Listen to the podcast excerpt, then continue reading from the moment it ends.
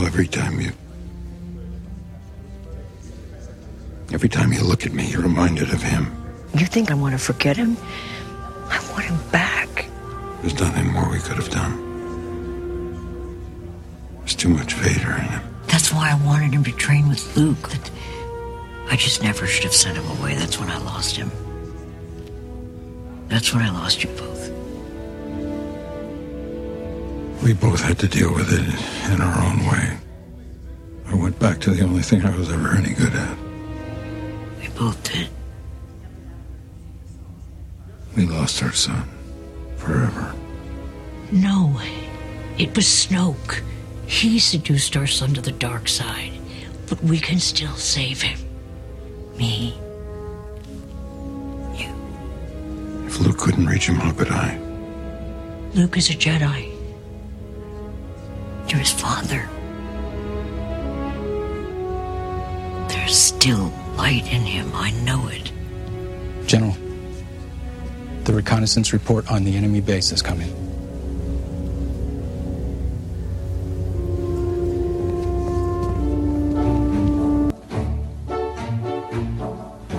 Welcome to the Wampa's Lair podcast. Deep in the bowels of the frozen ice caverns of Hoth, our hosts, Carl Leclerc and Jason Hunt, discuss all things Star Wars. So join the conversation and hang out here in the Wampa's Lair.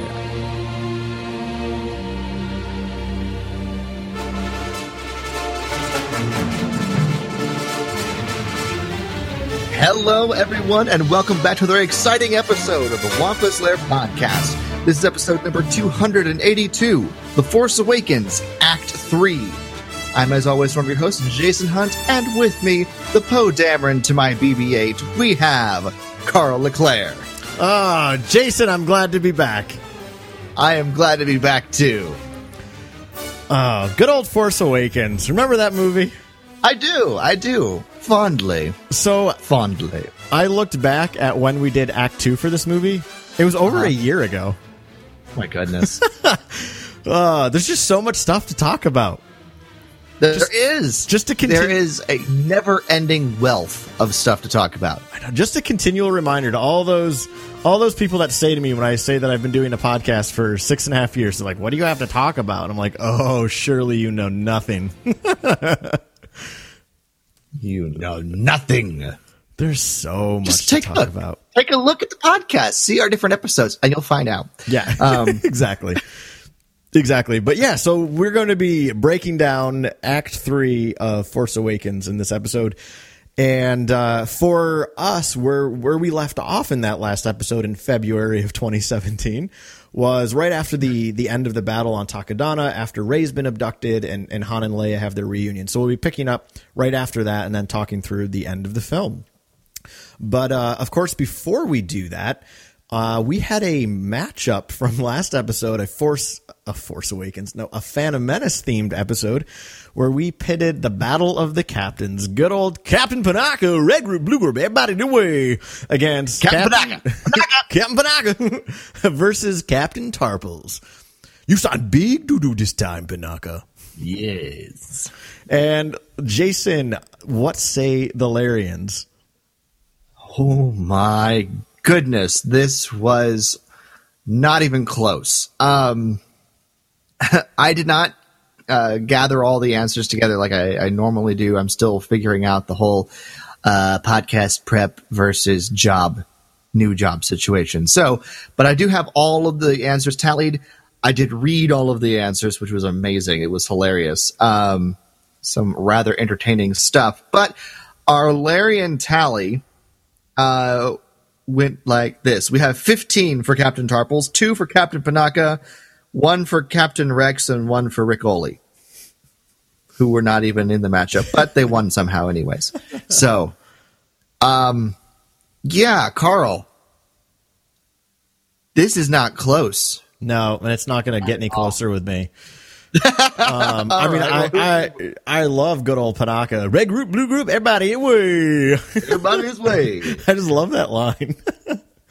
um, but yeah, no, Tarpals takes this hands down, and for for one big reason. Again, we know that the Gungans um, are, in a way, a warrior race. So Tarpals, we can assume, grew up learning how to fight in combat. And, you know, I don't think the Gungans were ever really at war, but there's still a warrior culture. That there's a, a, a tr- tremendous respect for the warrior culture in a way that that doesn't exist for the people of Naboo. Right? It's a it's a peaceful planet. Mm-hmm. It's a peaceful government. Panaka is certainly you know a, a capable soldier, but he's on a security force for a peaceful planet. So again, while he's probably also well trained, it's just that difference in cultures, I think, really makes the difference. And then, of course, we do get Tarpals fleshed out in the Clone Wars where he takes on Grievous. Yes, he Right. loses. I mean, in his mind, he sacrifices himself, but he fights Grievous in a pretty good battle. And Grievous, you know, he kills Jedi. So the fact that Tarpals can hold his own against Grievous, Panaka would last like two seconds against Grievous. So Right. So yeah, I think hands down, Tarpals takes this. What do you think? Nice. Um, well, I'm going to go against the grain as I want to do sometimes, and I'm going to uh, You're gonna give it to Rick put my- aren't you? No, no, no, no, no, no. he's cool, but he unless he's in a starfighter, he's not even in the same ballpark with these two. Um, I mean, have you seen that hair? Man does not get his hands dirty. Um, Well, you seen Panaka's clothes? He doesn't get himself too dirty either. he's got gloves. He's got big leather gloves. That's true. Um, but I'm I'm going with Panaka on this one. Panaka. Panaka. Um, for one reason only. Panaka is the one who developed the uh, decoy program, and so he will send a decoy to fight Tarpals, and then when Tarpals bests his decoy, he will emerge and uh, finish Tarpals off. That's it. I got nothing else. so but that- Panaka wins cheats. by cheating. Yes, he cheats. okay. he cheats in order to win. But I'm going with Panaka for that reason only. Um, so that gives us a final tally of 16 for Captain Tarpals, 3 for Captain Panaka, 1 for Captain Rex, and 1 for Ric Olié. So there you go. I do like And, uh, and and like I know with how busy your your your day has been, I know you didn't have time to like actually you know flush out all the the great responses people wrote, which is fine. But I just remember one of them really made me laugh, and I can't remember the person's name, and I apologize, but. They're like they quoted, you know, Panaka when he's like, "This is a battle I do not think that we can win." He goes, "Panaka loses Yes. because of his bad attitude or something like that." Yes, yes.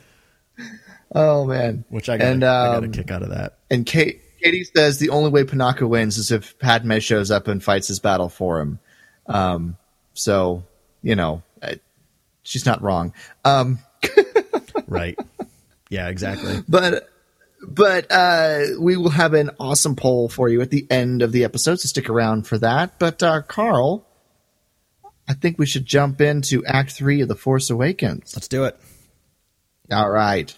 So this act begins again for us with this kind of heated discussion between Han and Leia about the fate of their son. And what's interesting is that they're obviously both in very different places and where they believe their son is. And for Han, he's kind of written Kylo off, right? I don't think in like um some sort of malicious way, but just like our son's gone forever. Like that's what Han genuinely believes because he believes there's too much Vader in him, and he he knows very well what Vader was. But it's Leia who's going to convince him that their son can be brought back. Um, and really, what this scene kind of reminds me a lot of is how Leia, in a way, takes the place of Luke in Return of the Jedi in this scene, right? So in Return of the Jedi, when you have Luke kind of revealing the truth about their, you know, family linkage and who their father is, you have, you know, Leia just kind of being flabbergasted by it. You know, why are you going to try to go to him? You know, she doesn't come right out and say it, but basically, you know, you can imply that she thinks Luke's being crazy here. And that's kind of Han in this moment. Han doesn't think there's really anything else they can do. And Leia's the one saying, no, no, no, there's still light in him, and I know it. Um, and, you know, that's going to kind of, uh, you know, in, inspire Han to, you know, go that extra mile. Yeah. Yeah, no, she that, that that's a good good way to put it that she's the one sort of digging into the family stuff like Luke was in, in Jedi. Um, and it is interesting that obviously the parallels are there in black and white uh, between what is being said about Kylo here and what was said about Vader in Return of the Jedi. And I and I do believe because of that experience with Vader and and Luke, Leia believes her son can be saved wholeheartedly, and it, it is only because of that interaction. Because she's not someone who's, you know, prone to giving to flights of fancy or or or you know pursuing a false hope. Uh, she's she's too level headed for that. But because of what Luke was able to accomplish with Vader, I'm she believes that that Ben is redeemable. Han's a bit more cynical. He's seen the uh, the butt side of the galaxy, and he's not so sure. So, right, yeah, yeah, and I just I really appreciate this kind of. Um, in a way, if you think about it too, I really like that point you made, Jason. Um, you know that it shows the growth of Leia too as a character, right? That she knows that no one is irredeemable, right? If if Luke right. could save Darth Vader, there's no reason that you know between Han and I we can't bring our son back. Um, yeah, and yeah. so it, it's it's interesting because putting this scene with the scene between Luke and Leia in the Last Jedi, when she talks about the fact that now you know her son is lost, and Luke reminds her, "No, no one's ever truly gone." You know, he may not be able to redeem Kylo, but no one's ever truly gone. You know, he's he gives her the room to continue in this belief and this hope that perhaps her son can be redeemed um, instead of you know so that she still has that hope that she has here in the Force Awakens. Right. Yeah. Um. Yeah. So you know that that scene kind of ends with Leia, you know, confiding in Han and and and believing that there is something that they can still do. Um. And uh, yeah, you know what's interesting too in that conversation is they don't seem in any way to blame Luke. I mean, that's well, it's very evident that they don't because Leia says, you know, no, it was you know it was Snoke. He seduced him from the dark side. So for Han, Han kind of believes that their son was predisposed to this, right? There was always too much Vader in him. I'm currently reading um, the the Han and Lando novel, uh, Long Shot. Um, I'm only like last shot. Last shot. Thank you. I'm like a, a, third of the way in. It's okay so far, but a lot of it is. This isn't a spoiler, but a lot of it at the beginning is just like Han really struggling to be a father. Um, so I appreciate getting a little bit of that background. Um, and uh, yeah, I mean, it, it, seems to show that like for Han, like he's just frustrated. Like I don't know what else we can do, and right. And Leia thought that's why you know we'll send him to Luke, and that clearly just didn't go as planned, um, because Snoke got into his ear. So again, right. It, right, a lot of fans we really want to know that. We wanted to know that in Last Jedi. Of course, we didn't get any of it, and now Snoke is dead. It doesn't mean we won't get it in nine. There's a good chance we will. I mean, think of Empire. There's a lot of there were a lot more questions if you watched Empire and you somehow couldn't remember Return of the Jedi, right? There's a lot more questions than answers in that movie too. Um, so it's fair to say that um, you know uh, JJ can certainly wrap things up a bit with nine. Oh yeah, so, oh yeah. Um, and I hope he does. I, I, I, wish him all the best because that's a tall order. Um, but I hope he can. I hope he can do it. Yeah. Um, but then we go into this this really intense scene between Kylo and Rey, you know, in the interrogation chamber, and you know, Kylo's trying to pull out of her the you know what she saw on that map. I don't I don't know exactly what he's hoping to get, but I mean, well, obviously he's hoping to get the location of Luke Skywalker, but um, I don't know if he's hoping to get her to like say the planet because she clearly doesn't know that. Um, but it's a really powerful scene where again we've seen Kylo now. You know, we've seen him use this this force ability twice now, you know, with 100% mm-hmm. perfect accuracy on Poe, right? He, he pulls that off expertly with Poe at the beginning of the film, and then we see him pull it off on Rey, knowing that she's seen the map without her saying a word. So we know how powerful Kylo is. and we know that he's certainly you know his fingers are in there probing her mind you know it just makes me think of that episode of the clone wars where you have obi-wan anakin and mace you know force probing cad bane which is an incredibly powerful scene um, Yeah. so again we've seen this force power used before and you know so kylo's in there you know sifting through her dreams you know the first thing he sees is you know i see the island you know so he does see what she's seen he sees Ahch-To. he just doesn't know where it is or what it is right. and I love it. I mean, it's it's a very penetrative scene. I mean, it's it. This is probably too strong of a word, but it's. I don't want to say like the R word, but it's almost like that. Like he is, Im, like mentally. Um, I don't. I'm trying to use a less it's invasive. Thank you. It's, Yes. uh, yes. It, it is incredibly invasive, and and it it it violates her mind. You know, it, Mm-hmm. and it's it's that honestly that is you know that word you were trying not to use is is a good description uh, because of of the way that this all goes down. But it is he is unwelcome, and he doesn't care right. Yeah. because he wants the information, and he's going to get it. yeah. Um. And but but Yeah. this this connection that we end up seeing probably you know lays the seed for Snoke to be able to connect their minds so easily in the Last Jedi. So Yeah.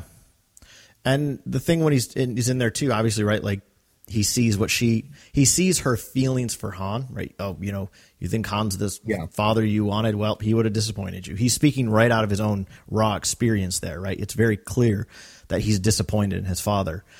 Um, yeah, But what I also like is again how this scene is kind of painted for us is we know how powerful Kylo is. Rey is literally shackled down. She is what is perceived to be the helpless victim in a way, and yet she turns the tables.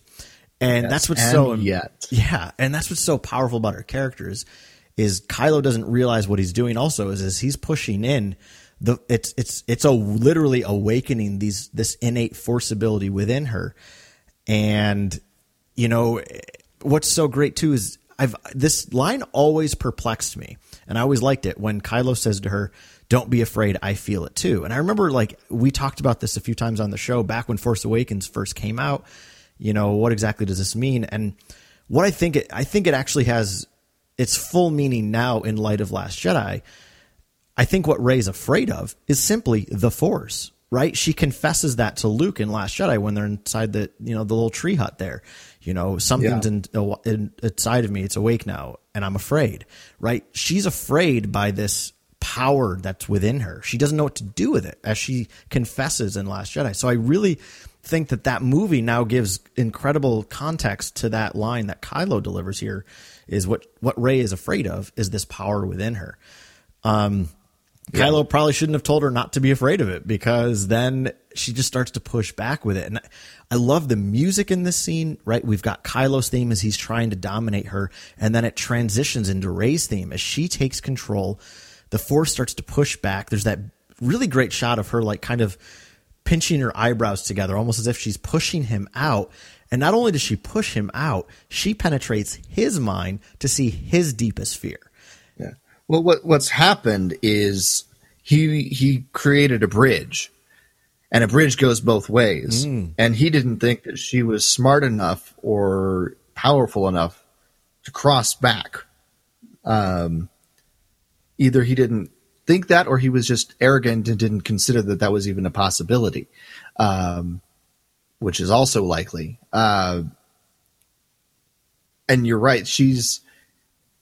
I, I, I do love the the moment where she begins to push back, and and this moment, I think, is when Rey really dis, you know discovers that she's able to use the force and that the force while it's unknown and terrifying um and it's you know all that that she admits to uh to Luke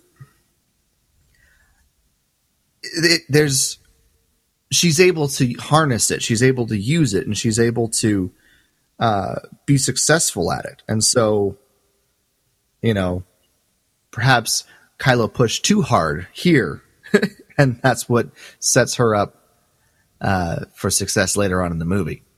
Yeah. I mean, Kylo in, in the start of that scene is a very arrogant character, right? You know, I can have whatever I want. You know, that line in and of itself is super manipulative. Oh, incredibly! And, uh, well, he can't, is what he learns. Um, and I love how he then runs off to, like, in a way, tattle to Snoke. You know, it is kind of what it is. I mean, he and Hux both in this movie, especially now after watching Last Jedi quite a few times. What's really interesting is how childish both of those characters are. And I know a lot of fans don't like how kind of uh, childish the two villains have become. Um, but I don't think it's over the top. It's it's showing, you know, in a way, it's it's like these are the privileged kids who expect to just have whatever because of their name, right? Kylo's the heir of Anakin, and Hux is the son of Brendol Hux, who started, you know, this, you know, this First Order army. So they just both expect to have all these things, and they're vying for the power of Daddy, right? Oh yeah, they're vying for Daddy's favor to be the favorite, to be the the right hand. Because uh, right now they both just sort of sit at his feet. You know, they they both want that spot of being next in line, you know, for the throne, so to speak. Um, and he's more than content to keep throwing scraps between the two of them. Um, and it's uh, he's not kind, which ends up with Kylo and and Hux going to more and more extremes with each other. But you're right, he does kind of tattle. He's like, "It's not my fault," you know. I didn't get it, but it's not my fault. She's powerful, and you know it. This also reminds me slightly of Vader talking to the Emperor in uh, Empire Strikes Back. You know, when they're discussing the possibility of turning Luke, and maybe Kylo is broaching the subject in order to perhaps talk about turning Rey, but Snoke is not interested in that. Mm-hmm. Yeah. Well, you know, when Snoke does say, like, if this is all true, I want you to bring her to me. Um, to me, I, I almost feel like if he does and Snoke discovers she is more powerful, I feel like, even though Snoke is not a Sith, he's very Sithy. I feel like in his motivations here of, I'll just, I'll just take her and the heck with you, Kylo. Right. You know, he obviously just wants who's most powerful. Oh, yes. Yeah. Power is all important for Snoke. Um, and therefore, that has become the focus for both Kylo and Hux. And they want power over each other. And uh, Kylo has the raw force power, Hux has the army. And sooner or later, that's going to come to a head. I'm I'm wondering if, if in episode nine we're going to get an actual confrontation between Kylo and Hux. Won't go very well for Hux, I would imagine. no, but then there's the army that he would have to deal with afterwards. So true. We'll true see enough. if he can convince them to support him instead. Yeah. Um. Well, then we get back to the resistance base where they're planning for the battle, right? Like so many Star Wars movies, right? We have uh, conferences, councils where, Oh, where yes. we, devise the battle, Battle plan. preparations. Yeah, you know, uh, just like you know, un- the nice thing here in Force Awakens, as opposed to the Phantom Menace, where they're battle planning, you don't have somebody just saying, "This is a battle I do not think that we can win." Right. right. Oh wait, did, did we forget uh, Rey escape? Do we want to talk about Rey escape? Oh, that does happen before this, doesn't it? yeah. Does it? I mean, Oh, that's right. Yeah, it does. it's- It does. I'm Yeah. watching it right now. Okay. So, yeah, I did have this a little bit later in my notes. I yeah, I think I just screwed up the order. But yeah, so it, so that's something definitely worth talking about um, when she uses the force on James Bond. Um, right. Exactly. Which is incredible. it's so obviously Daniel Craig too, which I love.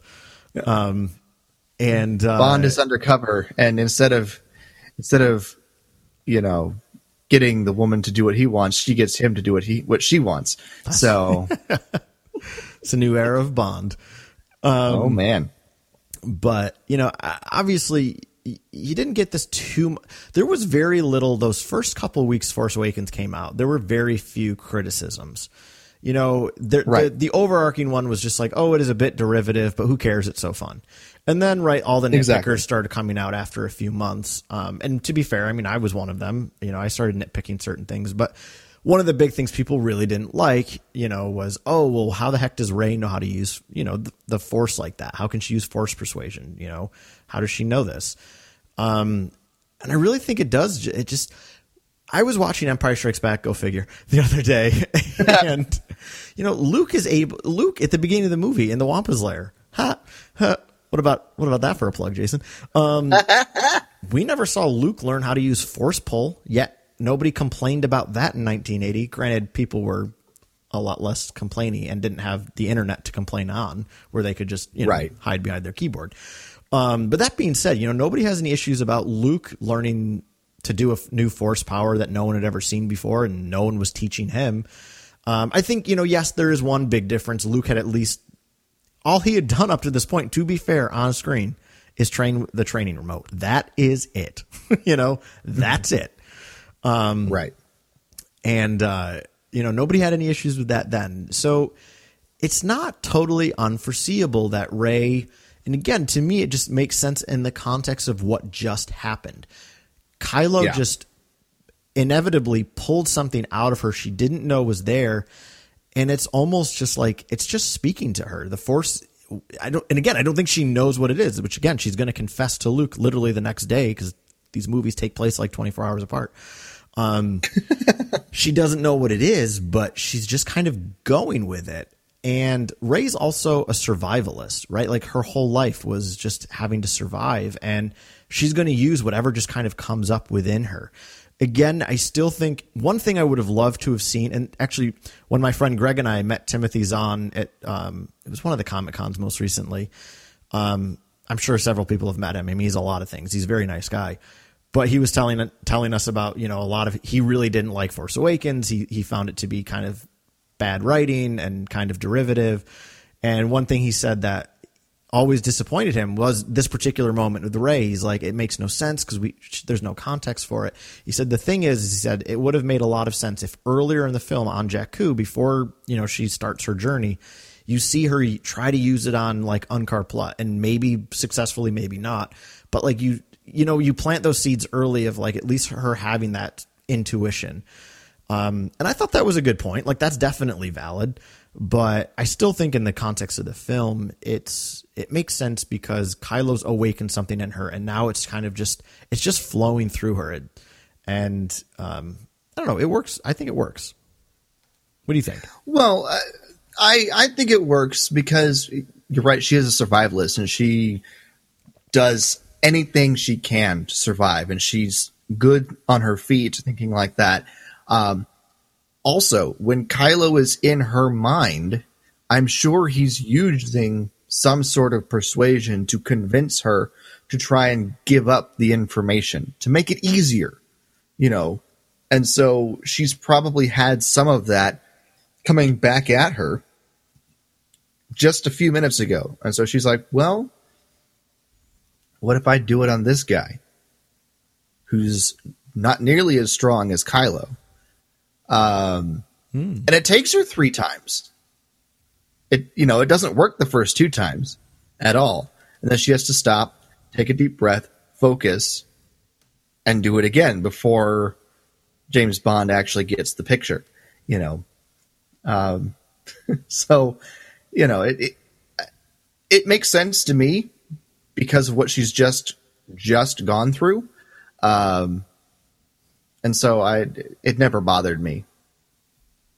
Yeah, yeah. It never it it never initially bothered me at all. It was you know a little bit later with the nitpickers. I was like, yeah, that is kind of silly. What the heck? But I, I think it makes perfect sense. Um, you know, it's what would have been. Cr- I think what could have definitely been crazy is if we saw her use the force to like open her, you know, open the bonds and then like force push him across the floor. That'd been like, whoa, like whoa. you know, Yeah, that would have been a little much. yeah. But no, I think it, it- it definitely makes sense. Um, so now we go back to the resistance base, and right, am I right? Well, we do get Kylo's, you know, Oh, pissed off tantrum, but Right. that's about it. Yeah, yeah, um, yeah. So he's very angry that she escaped. Yeah, so we get the stormtroopers just going, "Nope, we're good." Yeah, yeah. Which, of course, is probably most of you know was there was originally lines there, and it was uh, Matt Lanter and James Uh, Arnold James, Taylor. Earl, uh, James Arnold Taylor, not Right. James Earl Jones. James Arnold Taylor. oh man, how crazy would that have been? What man. James Earl Jones. People would have been so confused. uh, yeah, But yeah, no, I mean the the little conference here where they kind of devise their battle plans. Again, it's it's something very common in a Star Wars film. That's actually if, I'm thinking of it. There's one of these scenes in Phantom Menace. There kind of is an attack of the clones, very very loosely, like Yoda and Mace talking, like you know, I will take what Jedi we have and go rescue Obi Wan. Go visit the clones on Kamino. I will. um, Revenge of the Sith, not so much. we have a war room scene, but that's more about the state of the war. Right. But A New Hope, we certainly do. We certainly do in Rogue One. We have one in Empire with Leia giving them their orders about evacuating. And then, of course, we have the big one, Return of the Jedi. So pretty much every Star Wars movie has one, um, one of these scenes. But the thing I like about this one in Force Awakens is, in a way, like Han and Leia don't seem to be too phased by how, you know, big Starkiller bases, right? Like, you know, Poe's like, geez, you know, oh, I wish it was the Death Star. Look how small that thing was compared to this.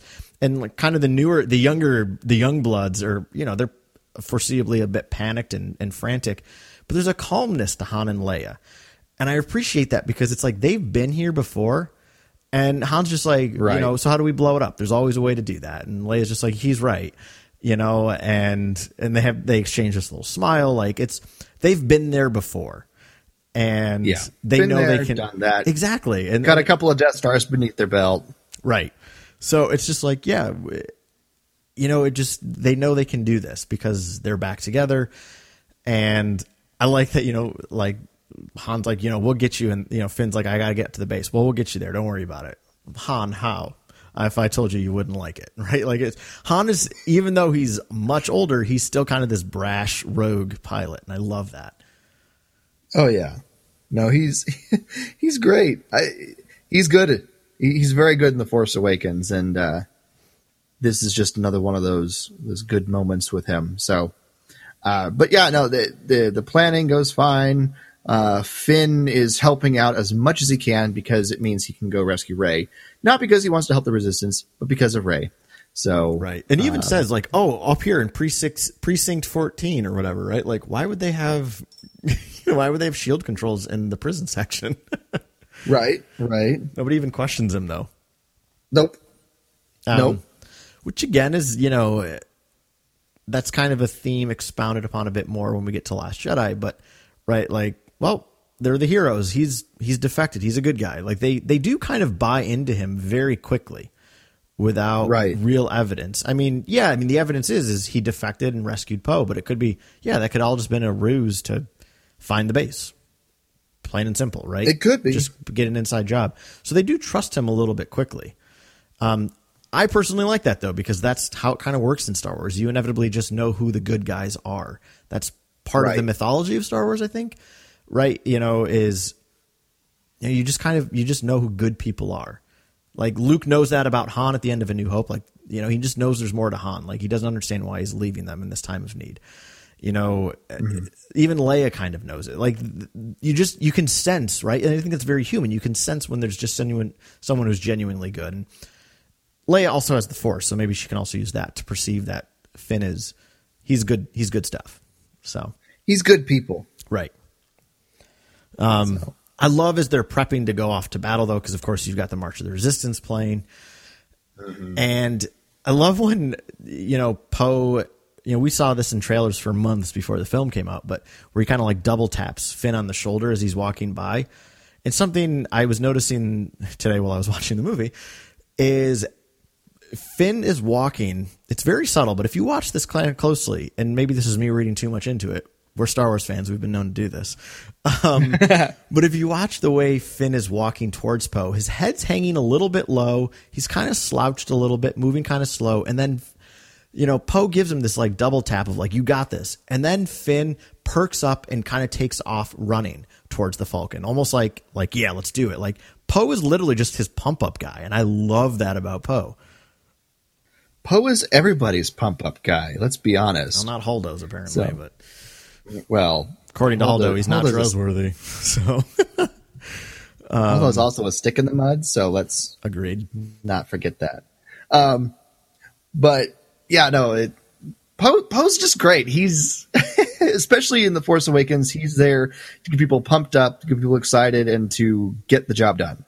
And uh, yeah, it's not. You know, he wasn't originally supposed to be alive for this battle, so the fact that we're getting him here is icing on the cake. So um, I'm just I'm just glad glad he's there because it's it's awesome. Yeah, I love Poe. Yeah, no, if you if you haven't paid attention to that, there's just just watch that neat little subtlety, the way Poe physically picks Finn up in that little moment, and I I just love it. So, um, and then you have this beautiful moment between Han and Leia. Again, it's kind of their it's literally their farewell. Yeah. Um, and I remember reading. I mean, I, I remember being very vocal about this. I didn't say anything on the show, but I was reading every spoiler I could get as they came out for Force Awakens. and I remember reading about this scene months before the movie came out. And apparently there was a line, and again, this is spoilers, and of course it wasn't in the film, but doesn't mean it wasn't in an earlier version of the script. Apparently Han's last line to her is, I'll be home soon Ugh. which yeah oh god that would have been devastating so again that it may or may not have actually been in the script it could have just been something somebody thought they saw um but i just i always loved that so much because it makes it so much more bitter what happens in a way um but the thing i like in this scene is is it just it shows in spite of the rocky years that separated these these two characters right like again we don't know exactly the timeline of of how long it's been since Luke went off, how long it's been since Han and Leia have been apart. Again, according to Bloodline, which is I think seven years before this movie, they're still six years. Yeah, they're still together. As far as they know, Luke and Ben are still out. I mean, if you think about it, even if Bloodline, like everything falls apart within that year, so even saying five years out, I mean, somebody being gone for five years, I think is a substantial amount of time. Um, I don't know. Um, that's that's that's a long time to like not have contact with somebody that you were married to for five for five long years. That's a long time because I mean it is presumed Right. that when they see each other for the first time in this film, they clearly haven't seen each other for a while. Like there's been no contact, right? Um, They're not texting, they're not Snapchatting. There's nothing.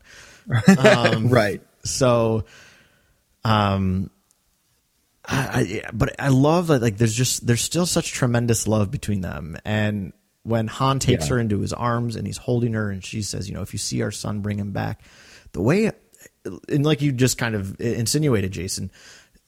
Harrison Ford crushes Han Solo in this movie. Like he just he plays the crap out of that character yeah.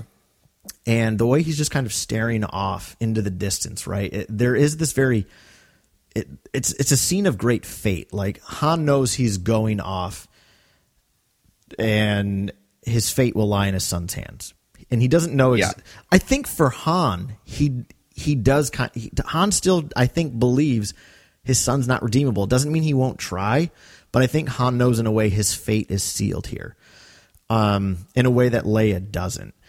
And again, it, just reminds me of the Luke and Leia farewell in Return of the Jedi in the Ewok village, right? Where Luke marches off and Leia basically says, like, what are you doing? Like, it's not going to work. And he says, I have to try, you know, and gives her a little kiss on the cheek and off he goes. And I think it's, you know, Leia is probably sitting there thinking, oh my God, he's probably not coming back. And Luke's thinking, Right. oh my God, I hope I'm right, you know? And I think you've got, you got Leia here thinking, I hope Han can do this. And Han probably thinking, I don't know if I can do this. Um, but like Right. their fate is tied to this moment and Han's not going to back out on that. And I think it just shows how much Han has grown. Right. Yeah. So I, I love this little moment. Yeah. No, it, he's he he knows that his yeah, you're right. He knows that his fate lies lies with what Kylo does because at this point it's almost inevitable that there's going to be a confrontation, a meeting of some sort, and he has no idea what Kylo will do, or if Kylo will even let him speak. So, well, I should, I guess I should, I should be saying Ben, um, but he's going to go through and do it anyways. So we uh, we take off and we are off for Starkiller Base. And uh, what what did you think when you first saw this about Han's plan to, you know, get through undetected? I was like, this is this is classic Han Solo, right? I mean, earlier he's you know we're going to go into hyperspace out of the hangar. Like, can can you even do that? I've never asked that question until right. I've tried. it's right. Han is still just like this brash pilot, and like I said earlier, right? And I love that about him. Um, yeah, to me, it's just this is classic Han Solo. Oh yeah, it's, it's, it's classic Solo, and it's like Han knows this is the only option, so I'm going to do it. That's just, in a way, think of it this way: Han is a really good personification of your focus determines your reality. Mm. Um, my focus is I've got to get through these shields, so I'm just going to do it. This is what I have to do. All right, I'm going to do it. And Han is a very intelligent guy if you think about it, right? Like uh, when you talk about like cal- you know the calculations, the light speed, like all these ni- minute little like navigational things that Han has to pull off. Kind of impressive that he's able to do that. You oh know? yeah. Um, he's he's probably a bit of a math wizard, you know. At least when it comes to uh, flying ships, right? So, uh, but yeah, no, I and I'm hoping we see get we get to see some of that brashness, some of that, you know, gutsiness uh, in Solo in just a few weeks. Oh my gosh, just a week yeah. and a half. Jason, I can't wait. Me neither. It's I'm gonna, so excited. It's going to be a good time. but um, it's going to be fun times. Yeah, yeah. I mean, what do you think of it? Of this little moment? The uh, the light speed maneuver. The light speed maneuver. Oh, I love it. It, it I was when it happened. I was like, oh god, oh god. I hope this works. You know, obviously it will, but um, I'm sitting there, you know, screaming with Chewie as they come out of light speed. I am pulling up, you know, but uh, I, I love it. it. It's it's you're right. It's classic solo. It is classic solo, and and this is I want to see more of this this ridiculous piloting, um, which is, is fast becoming one of my favorite aspects of of solo. Um, is is his just gutsy fly by the seat of your pants plans. So I'm getting I'm getting excited for Solo in case you hadn't noticed, um, which is making me enjoy all the Han Solo moments in the other movies even more. So um, there you go. Yeah, I'm not gonna lie. When I was watching it today, I, I kind of was focusing a lot on Han. um, but yeah. So of course his maneuver pays off. He's right, works well. um, and I love this little scene with Kylo, right? He's continuing, you know, make sure the base is on lockdown. She's going to try to steal a ship, blah, blah, blah. Um, and in the midst of this, is the midst of Kylo giving out orders, Han Solo, right? He can just immediately sense his father's presence on the planet. Yeah. Um, yeah. And think about, oh man, I, I'm just thinking there's in a way there's a lot of parallels to this and some of Return of the Jedi, and, and I don't mean that in the sense of like it's a derivative plot, but think of as they're approaching the Death Star too, right? They've got these fake plans. Han's going to try to you know deceive the Imperial command so they can land on Endor. You know, I'm endangering the mission. I shouldn't have come. Right? Luke knows that Vader's on that ship. You know, now don't get you know don't get jittery, Luke. There's a lot of command ships. Um, right. Han showing up here in a way puts the mission in jeopardy. I don't think he's necessarily yeah. thinking of it that way, but right, like Kylo's immediately able to sense Han's presence. Yeah. Yeah, no, that and that's you know that's a little unnerving because we were hoping they were going to be able to sneak in undetected, but as much as Ben likes to tell everybody he hates his dad, they're they're still very much connected. So much so that he can sense him landing on the planet, you know, many, many, many miles away. Right. So Yeah. they're still tied together. Right. Well, to be fair, Kylo doesn't hate him. He tells us that in The Last Jedi. Never admits to hating him. Well. Just that he means nothing to me. Sure, Kylo. Yeah. Like I believe you. Right. Um, Um, but yeah, no, I mean, lots of little moments. But I, I, the next thing I really want to point out though is when they. Oh well, we can't. I guess we shouldn't skip over the funny moment between Han and Finn. You know. oh um, yes. What was your job here? Sanitation.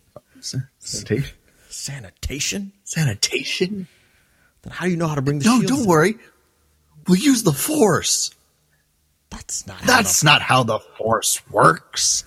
The- oh, really? You're cold. Oh, you're cold. Yeah. Oh, it's so good. So I, I don't good. And- know all and- of the lines I mean, heart yet. Yeah, it, it shows though, like who Han is as a character. He's a hero character, right? You know, the galaxy Oh, yeah. is counting on us. People are counting on us, right? Like this is just a very different Han than A New Hope, which again makes sense. I mean, Han had already made that growth in Empire and Jedi as well. Um, but I love this. Like he's he's committed to seeing this through, and now he learns that Finn's just here to save Rey, get the girl. Han's like, "Are you Right. freaking kidding me? Like, dude, we got to do this." and Han just We got a pushes forward, and and like this is, but this is kind of Han in his element, improvising. That's who Han Solo is. Right. And when Han is left to those devices, Han's not a planner, right? Uh, you know, it's very clear. Like he's not a planner; he's a doer. No. And Han Exactly. just Han just jumps in and makes the best out of every situation he's in. You know, I mean, case in point, the asteroid field in Empire Strikes Back. Like the hyperdrive's not working. Well, I just happen to have a landing claw. We'll use that, right? Like Han is at his best when he's improvising, um, and that's what he's doing now. And and that's great because again, if you know the Han Solo that we all know, we know that Han will be successful because he's in his element. Right. Right. There when Han is when Han is improvising, that solo luck gets him through just about anything. And uh, we're gonna see a little bit more of that on display here. Absolutely. Um, so then they go and they find Rey. And Yes. this is a great moment. Um, cause Rey is just, again, Rey is n- not, you know, she's not the damsel in distress, you know, very clearly, like she escaped on her own. Right. And yet, she in a way still does need some help. Like she's not getting off that planet, right? Like Right. everything's on lockdown. She's not getting off. Uh, more likely than not. Um, but more than anything, this moment is just about Rey for the first time, probably in her life.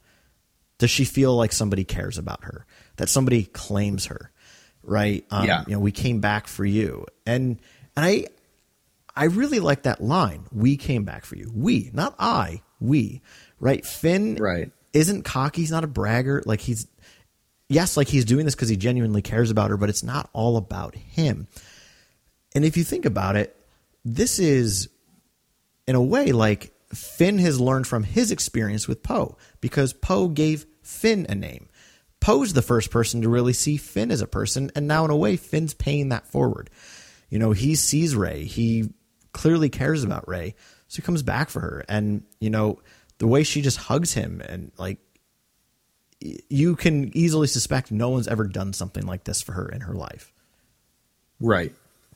Right. And and she, you know, she's also done the similar things for him. Um, also in this movie, you know, treating him like a person and all that stuff. You know, while while Poe did that initially, uh, she's done it for longer because you know he thought Poe was dead.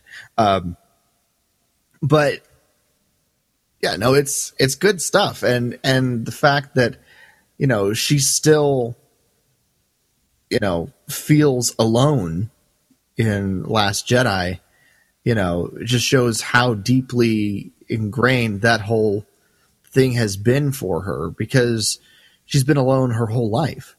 And while yes, they came back to rescue her here, you know, circumstances have conspired against that in the Last Jedi, and you know they move forward, and it's no longer you know the case. She's on her own again, looking for Luke, and Luke has rejected her. So, Right. um, but this is this is a great moment because not only does it show her that other people care about her, but it also gives Finn an opportunity to show how he has grown beyond just you know being a, a deserting stormtrooper. He's not yet to the point where we want him to be, you know, where he's helping the the rebels, uh, the resistance. Uh, but his heart's in the right place. yeah, absolutely. So he hasn't met Rose yet. Um, Yeah. so what what do you got next? Well, so um well then they're they to use Han's line. Escape now, hug later. Um Yes. so good. Such good Han. Um, because again, he's in the midst of improvising. We don't have time to stop here. We don't got time for this. We, we'll save the feelings for later. Um, but they're leaving the base, right? So yes, now at this point we've got you know Poe's leading the squadron in. They're not making much progress um, because the shields aren't down, right? They can't really penetrate. You know, impossible. Nothing can get through our shields. that's all that's missing there. Let's be honest. Exactly, exactly. We we just need Daultay Dofine to impossible. Nothing can get through our shields. Um, So we need something something to happen to the main reactor. Um, anyway, but yes, so they got they got to go take down the shields. Right. So when they're, you know, it's that great shot. The, the the heroes are running out for escape, and they Han immediately notices like they're not doing so hot. You know, you know they're in trouble. We can't leave. My friend's got a bag full of ex- explosives. Let's use them. Very practical, right? Like this is freaking Han Solo. Just like practical improvi- improvisation. Improvisation. There we go. Wow, that was a struggle. Yes. Um, Um, and this is again like this is Han performing at his best. Um, oh, to be fair, no, the shields are down. That's right because we kind of That's skipped right. over this. I apologize. Um, eh, but the scene where they obviously get Phasma to just give it up, which I still don't under fully understand that scene because it's like she's a diehard First Order soldier. I just don't see her giving that up, even with a gun to her head. She's all about her though. True. I mean, I know they explore that a bit more in her comic, which again, I have no interest in reading because I just don't care about Phasma. Um, and they've given me no reason to. so, um, she looks cool, but that's again about it. Um, yeah. So skipping, the shields are down, but they're still not doing well. They, they're not, again, they need something that seems like from the inside out, very similar to Phantom Menace. And Han knows, again, Han knows what they have to do. He knows how to attack this. Um, again, it's Han in his element. He's, he's, he's being his best self. He's being his hero. He's the hero, right? He, he knows what it's Right. like to be the hero and he knows what it's like to get things done. Um, so he commits to that. And, and I just, I love that about him. Um, Yeah. So that's what they do. They go after, you know, they're going to go into what Han's plan is. And so if Finn and, you know, Rey go off to apparently open a door. Yes. and Han and Chewie go to, to blow things up. And, and it's great. Yeah. No, it, it, it's good stuff there. This is this is Endor all over again. This is this is totally, you know, the shield generator on Endor, you know, them running around with the explosives, space, you know, space battle going on. All we're missing is a lightsaber duel. Oh wait. Um so um but yeah, this is this is definitely Han and his element, and we get Han and Chewie setting explosives, and this is this is when things get serious. Yeah. Yeah. Um, it's the showdown between father and son. It's uh So yeah, what we've all been waiting for and dreading. Yeah. Uh, so, like I said, I, I watched the movie again today, and obviously I've seen this movie quite a few times. I still teared up in this moment. Um, but yeah, it's it's this. I think it's the most emotionally charged scene in the film. yes. and it makes sense as to why. So Han walks out there, shouts Ben's name, which I just I love that, and he goes out there with one hope: bring his son home, or die trying. Um, yeah. And it really, in a way, brings Han's arc to completion. He gives his life to his son, even if his son chooses darkness, right? Um, yeah. And, you know, when Kylo makes that decision again, there's that beautiful symbolism and imagery of the light. You know, the, even Poe says earlier, right? As long as there's light, we've got a chance. Well, we see the light go disappear. And again, Kylo's shy, you know, sh- shadowed in the darkness. He's able to be his most evil self again because he's helmetless now, right? Like he's he's Han's made him at least a little vulnerable. I think Han is clearly getting through to him to a point. Oh yeah. But Kylo just retreats into that darkness and is not capable of, you know, not capable of coming back to the light. And he does what he thinks is is best, and so is Han.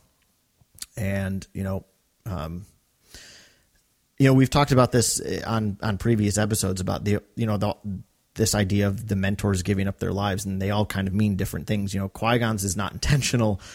Obi Wan's is, and it has a very direct purpose to save lives. That's not Han's not doing this necessarily to save lives. Like he's simply he. This is just Han being a father, inviting Yeah. his son back home. This, in a way, it's the prodigal son, except the prodigal son turns on the father.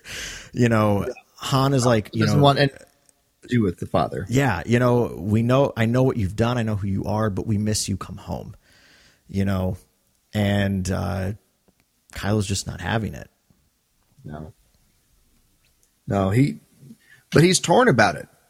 You know, on the one hand, you'd think he's, you know, he'd really like to come home. He'd really like to, you know, accept Han's offer. But, you know, like Vader, I, uh, it's too late for me. You know, he's, he's made his commitment, a commitment not easily broken. Um, and uh, he feels tied to it. He feels bound to it, and he's committed to the idea of eliminating the young boy in him who he sees as weak. Yeah. And if he accepts Han's offer, that boy comes back. Mm. He doesn't want that at all. Yeah. Great point, Jason. Absolutely. yeah. You know, my son is alive. no. He was weak and foolish like his father, so I destroyed him. Not yet, he hasn't. Exactly. And he still hasn't. Nope. Um, but yeah, I, I, I, and as Han, you know, puts his hand on Kylo's face before he falls, um, you know, that just you know that's what splits Kylo. Like as Snoke says, he was split in two. I think that's specifically what splits him in two as well. Is Oh yeah. when Han is stabbed through too. Um, Han looks surprised. I don't think Han expected that. No. and uh, what really elicits the response to me first off like there's the sheer shock of him just stabbing through han but then chewie's roar like oh like oh my god and then rey screaming Yeah. no um, like just all of that on top of it like it just breaks your heart and then as we and obviously yeah we see leia then too like slumping under the weight of this like i think she's shocked like i can't believe that's where our son has gone to. And again, like, so again, we're keeping this in context. Last Jedi, like, this is only a few days later when we get to the end of Last Jedi, and Leia confesses to Luke, like, I know my son's gone. I think this is really why. I think that's where her hope started to become lost in in redeeming her son. She, I think, she sincerely believed that Han would be able to get through to him, and then to feel what happened to Han, I think, is her is finally starting to admit to herself, maybe Han was right. He is gone. Yeah. Yeah, no, you're I think you're you're right on with that. Um she's still reeling from the loss of of of Han, of her husband, of of her her friend. And the fact that her son is the one who did this makes it all the more painful and makes it all the more tragic. And it's it hurts. And this is you know i mean how how else would you respond to that? I mean, I can't think of many other ways you would. So, Right. and this is one of my this is one of the moments in this movie that really gets to me. Obviously the the the Han the interaction between Han and Kylo, but Chewie's roar and Leia the the look on Leia's face afterwards, all of that combined just it it's like a gut punch. So ugh. Yeah. Ugh. yep. Every time, every time it's a sucker punch. yeah. Well, let's Can't move get on. over it. Let's move on. Let's So uh, move along. Move along. Move along. W- moving into the forest of Takad or Takodana of Starkiller Base, which I still believe is Ilum, which I think would be awesome. That would Um, be cool. you know, so now you're going to get the showdown between Rey, Finn, and Kylo. And my favorite part of the, of this fight is um, when Kylo, like he like he tosses Rey aside, Finn's pissed, and and Kylo yells "traitor." Um, it's just so it just it just elicits so much of like the Anakin of Revenge of the Sith. Yeah. Yeah. No, it's he feels wronged. No, whether even though he's the one doing the wronging, he feels wronged and he doesn't feel uh ju- I mean he, he feels justified in what he's about to do completely and entirely. Um and he's obviously pissed and you know letting the dark side keep him upright because we know the pain he's in with that bowcaster shot to the gut. So Right. it's Yeah. he's going to take down the traitor and the girl who saw into his soul. Yep. Yep. So Finn is you know Finn is just toyed with. Again, it's like Vader toying with Luke and Empire. Um Yeah. you know, also yeah, like Kylo is severely injured physically, but also men, you know, emotionally in light of Yes. just killing his father. Um but he's still toying with Finn. And when Finn finally does get, you know, a, a strategic strike in, Kylo immediately ends the fight. Right. Right. It's it's all over by that time. You know, as, as soon as as Finn gets the upper hand, it's like, okay, we're done playing. I'm done just venting my rage. Let's end this. so, uh, yeah. and then and then the moment comes when that that saber it belongs to me. So he's going to pull it to him with the force, and it bypasses him and goes straight to Rey. Yep.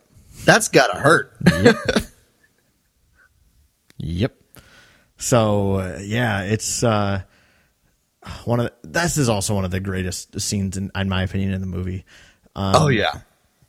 and of course, like we've all been hearing for for a couple of years now, but that music cue, which is right out of A New Hope, where you know Luke sees his the remains of his aunt and uncle, and you get that like rendition of the Force theme. It's where Luke accepts what the Force is calling him to do. He accepts his his journey, right?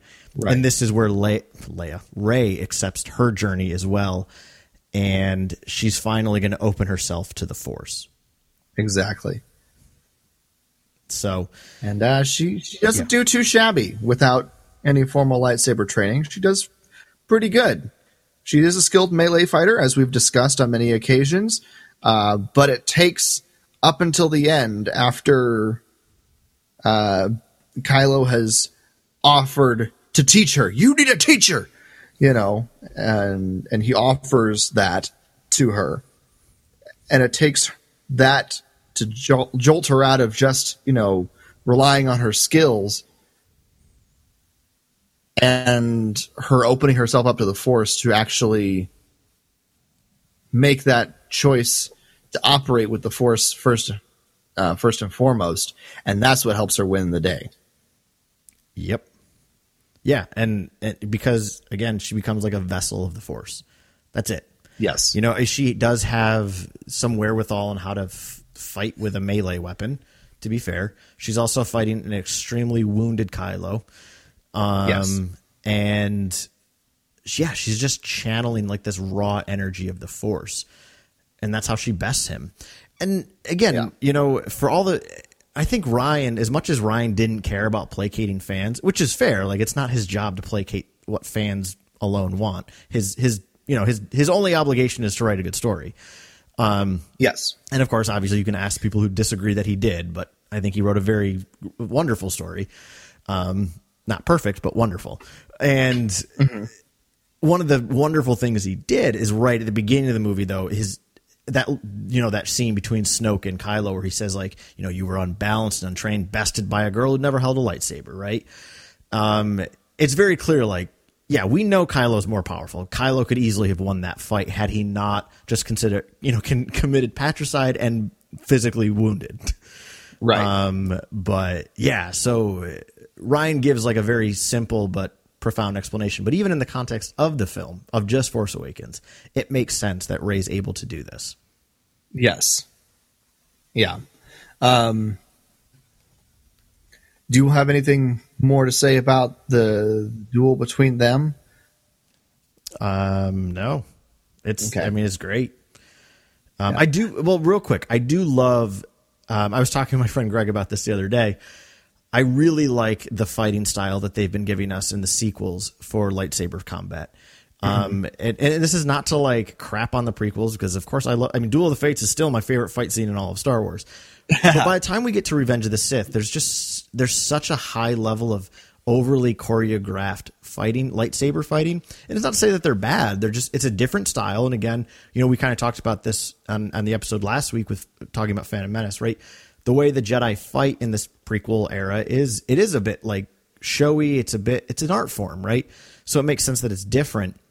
But I really appreciate kind of just like this raw, brute lightsaber style that Kylo employs in, in both of the sequel films so far. Um, I really like it. It's it's just it just I don't know. It, it it is a breath of fresh air from by the time we get to the end of Revenge of the Sith with the Battle of the Heroes, like I'm just like I've kind of had enough of the lightsaber fights. There's so many in that movie. And again, they're all like they're all fine and good. It's just there's just too many in in my opinion. So um so I just No I really such thing as too many lightsabers. I I mean, I'd love to agree, but Revenge of the Sith proves that wrong for me, unfortunately. Um, but uh, yeah, no, I mean, I just I really like the style of fighting in this film, and and then carried Yeah. over into Last Jedi. Yeah, no, it it's a good it's a a good uh, change of pace. Um, it's really nifty, and and I like it. It also suits the characters better too. So um, Yeah, so that's sure. which is uh, appropriate, and which is what all choreographers try and do is that they develop fight styles that suit the characters at hand. Um, I do want to mention, you know, I know we haven't really discussed it. Uh, I do want to mention I like, you know, Poe's flying skills as he does the Force Awakens trench run um, and stuff. Um, he's he's definitely proved yet again he's one hell of a pilot. Um, So, Yeah, and then as soon as My- as they land that hit, uh, Hux is gone. You know, Hux is like, Supreme Leader, it's over. We're done here. Um, and he takes off. So, yeah, but he's Yeah. ordered to bring Kylo with him, which is Probably probably, much to his chagrin. what he did not want. yeah, yeah. Um, and uh, real quick about the Poe thing because it's just, I mean, not a lot to say other than that it's really cool. But I do love the little moment and he where he closes the S foils to fly through that little gap and then reopens them. It's just Yes. just a neat little thing. Yeah. Um, It's cool. yeah, but yeah, no. So Hux is Hux is definitely not going down with this ship because I don't think Hux feels like, oh my god, we're ultimately defeated. It's just like, oh crap, this is gone. So I've got to get out of here so that I can continue the fight. Um, Right. And he's probably hoping to himself, good, Kylo hopefully will die here. I can just be right. And then, Snoke's right and then hand. he's ordered to go get Kylo. And if he shows up without him, well, then it's his neck. So Exactly. self preservation. right. Trump get Kylo. Yes, yes exactly. um, so yeah, I mean, uh, talking about kind of the wrap up of the film, they come back to you know D'Qar, and you know essentially everybody's licking their battle wounds. Um, and R two wakes up. Yes, finally, finally, there has not been enough R two D twos thus far. Um, he finally wakes up. He's been in sleep mode this whole time, deciphering things, and uh, is able to provide us the last piece of the Luke Skywalker map puzzle. So, um, that crucial crucial moment when they're able to finally go, aha, this is where he went. We'll start there. Um, so, I wish he had a little bit more to do, but Yeah, I agree. at I least, do at too. least he, at least he woke up and he wasn't gone forever, yeah, or the whole movie. right. I do want to mention um, briefly just the the shots of Leia and Rey uh, hugging and mourning the loss of Han, and then the shot of Chewie by himself also mourning, um, because that that shot in particular with Chewie just ugh. No one wants to see a sad Wookiee. Right. no, definitely not. Um, yeah. And the moment you know, it's very clear that Leia and Rey are mourning Han because the princess Han and the princess theme is playing in the background. So again, like John Williams is cueing for us. This is what they're mourning. Um, Right. You know, yeah, obviously JJ himself admitted like it was a mistake not to have Leia embrace Chewie rather than have him just walk right by her. Um, but I also think Chewie is the type of character who, while he is devastated, he's not going to stay in that slump either. He's just going to push forward and find a new purpose, which for him is helping out with the resistance. It's helping Rey. Like he sees something in her because Han saw something in her too, right? It's it's it just immediately makes me think of the carbon freezing chamber and Empire Strikes Back. Han very well thinks he's about to die, so he asks Chewie to just take care of Leia, right? Leia, I love you so much. I'm giving you what's most important to me. So now with Han gone, even though he's in, he clearly had such a, a thing for Rey, and I don't mean that like a romantically, clearly, um, but he he certainly was enamored with Rey enough to make Chewie now feel like, all right, I'm going to honor Han by caring for her. Yeah. Yeah. And it also gives him an excuse to go find Luke and, and give him what for. Um, Yep. So, Break down the damn door. exactly. Um, Busted open. But yeah, so you know, Rey says her farewell to Finn, confident that they'll see each other again. Yeah, wait two days. Um, you know, I don't know how long Last Jedi lasts, but it's only a few days at most. Um, but the thing, I still think I still think the evacuation is a couple days later, you know, from the Force Awakens, um, and the Ahch-To stuff takes place over a slightly longer period of time than the rest of the movie. But just to the storytelling aspect of it all, it's cut the way it is. So that's just my opinion. yeah, that's fair. That makes sense. Um, but I love the shot though of the Falcon leaving as all of the resistance is out, like cheering Rey on, because I think, in a way, it's uh, Rey. I've kind of made this point a lot in in in some ways in, in the last couple of months, but Rey is leaving with the hope of the resistance on board the Falcon. Right, their hope Yes. is that she'll return with Luke, and Luke is the key to winning this struggle, especially now, right?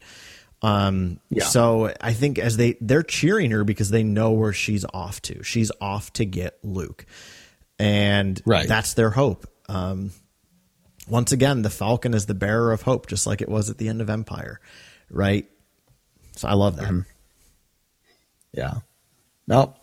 That Falcon's been in a lot of important places, and uh, is yet another one to add to the list. Yep. So, and then we get the arrival on Ahch-To, the Jedi steps, and there he is, Luke Skywalker. Jedi Knight and friend of Captain Solo. Luke Skywalker, Jedi Knight. Uh, master. Sorry, Jedi Master. um, Yeah, it's so watching this scene now in light of Last Jedi. First, I want to make two quick comments here as we're starting to close out. And it's it's obviously the expressions on both characters' faces. Start with Rey. Rey is one of like determination. She's holding out this lightsaber. She's extending it to him again, right? Like take me on. I'm ready. I'm ready to learn. I'm ready to really begin my journey. Right? She's taken responsibility for what's within her. She's ready to be taught what to do with it. And I like for a second, if you Daisy Ridley is just such a wonderful actor, actress, um, and and I think this scene is one of many that exemplifies that. Watch just her facial expressions, the way she acts it. There's like a brief moment where she kind of wavers for a second, almost like I don't know if she's feeling like a little bit of nervousness or fear, but then she kind of like just, just this look of determination comes over her and she holds it out very firmly. Um, and I love that. Like she, it's like this brief moment of doubt, but then she's like, "Nope." After what I've just been through, this is my place. This is where I belong. And obviously, we speculated for years before Last Jedi came out. Years too, but um, right, we were speculating for those two years of what what is going on with Luke. What he looks so distraught. What is he feeling? Well, he's probably feeling the weight of Han's death, and right, uh, that was kind of what we all speculated. But now, in light of Last Jedi, watching it with that perspective, what I see on his face there is one of just sorrow of like, oh crap, I thought I was done with this. That's what I see of like, I thought I had gotten away from all this. I thought I w- was doing what I'm supposed to do. What is this in my face now? So it's it's one of just like, like, oh my gosh, right? Like, He can't get away Defeat. from that lightsaber. yes, exactly. For goodness sake, that lightsaber is back again. It was that was the thing that kicked off his whole journey to begin with, and now it's come back around and it's back in his life, and it's bringing someone with it. And I did not want this. And didn't you say that in the um, the novelization that Luke has just come from a failed attempt at uh, Yeah. trying to destroy the Jedi tree? Yep. So Yep. that's why he's all dressed up in his duds. exactly. So, But uh, yeah, no, it's when you're when you cut yourself off from the force and you have you have no idea what's coming with uh, with Rey and and her mission here. You turn around and she's there with his old lightsaber. I, I would I would imagine that uh, a swirl of emotions tends to take over. Yeah. So, but There you there go. you go. yeah. Yeah. So obviously we went a little bit quicker than we've normally done in these acts, but we're trying to be a little bit more uh, attentive to how much time we take on the shows. Um, and of course, starting next week, it's all solo for probably the next few weeks. um, Uh, yeah. so next week we'll be putting out our our solo pre-show where we just talk about you know stuff leading up to it, what we're hoping to see, what we think we might see. Again, all of this is spoiler free. I know nothing about the film beyond what we've been shown in clips and behind the scenes things from Right. Lucasfilm officially. Um, so we'll be kind of just geeking out about that next week. Um, now that weekend that Solo comes out, both of us have you know some fun but big obligations that weekend. You're going to be at Phoenix Comic Con that weekend.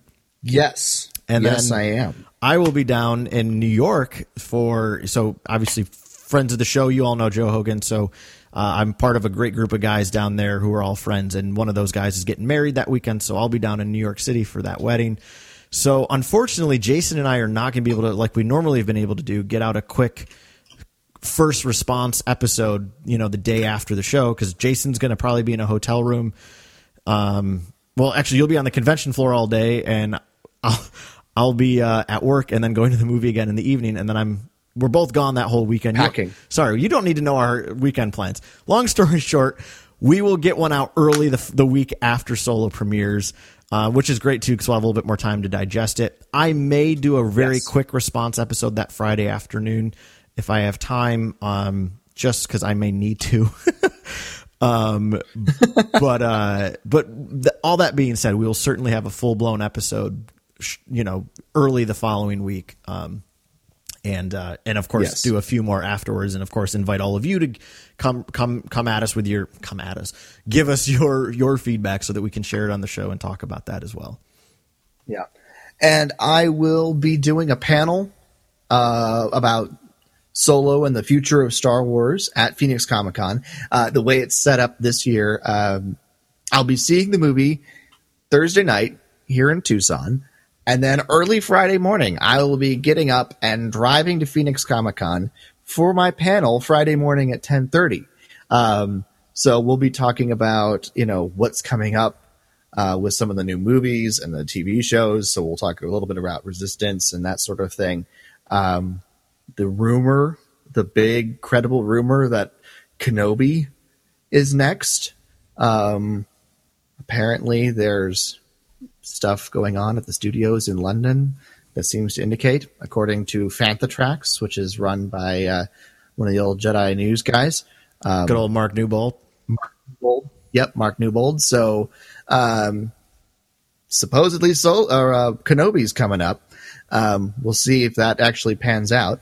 But um, and all that fun stuff, and then we'll have a, a like a spoiler free discussion about Solo, and then at the end of the panel, we'll uh, dive into a little bit of spoiler discussion. Um, so if people don't haven't seen the movie yet, they don't have to uh, listen to that. Yeah, So yeah. So there you and go. that will be and that and that panel will be put on on the podcast here um, as it normally is. Uh, not sure exactly when we'll get it up, but we might just release a couple episodes next uh, the, that that week. Right. So yeah, exactly. So, well, as always, my friend, this was fun. this was a lot of fun. I enjoyed getting back and and going back through Force Awakens. I had fun with it. Me too. Me too. And it's nice going back to, you know, after you've seen Last Jedi and go, ah, there's connections there, you know. Right. It's always always fun connecting the dots later on. Yeah. So And um, so we we'll have we're gonna do a poll at the end of this episode, which we will go over next week. But then we'll probably hit pause on the matchups and polls for a little bit until the solo coverage is finished. Um, just because we'll be talking about that pretty much alone for probably the next you know few episodes. So this will be the last poll and matchup for probably at least until the beginning of June. Um, Right. But it's perfect timing, especially in light of tonight's episode, because our next poll is your favorite musical moment in Force Awakens. What? Like that could not have been timed any more perfectly. It's like we planned it. I know it's the will of the Force. Don't tell them we did. um don't, Carl, don't tell them we didn't plan. Okay, I'll I'll, I'll edit that out. Just right. kidding. There's no All right, good. There's, there's no edits. There's no edits. we don't edit. Um so yeah, there you go. Favorite musical moment from The Force Awakens. Uh Carl, if people want to weigh in on the episode, weigh in on the poll or anything else, their excitement about Solo, like us, where can they do that? Well, Jason, I'm glad you asked because, of course, they can do it on our Facebook, facebook.com slash Wampaslair podcast. You can follow us on Twitter at Wampaslair. Our email is wampaslairpodcast at gmail.com. And, of course, if you'd like to support the show um, on our Patreon, head over to patreon.com slash podcast. Excellent. Got anything else? Uh, I just can't wait for Solo. I know. I, uh, we get to talk about it next week, and then it's here. Praise the Force from all, from whom all blessings flow.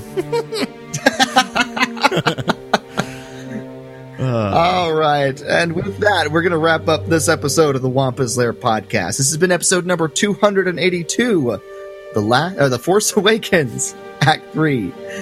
Carl, I'm Jason, and we will see you next time here in the Wampa's Lair.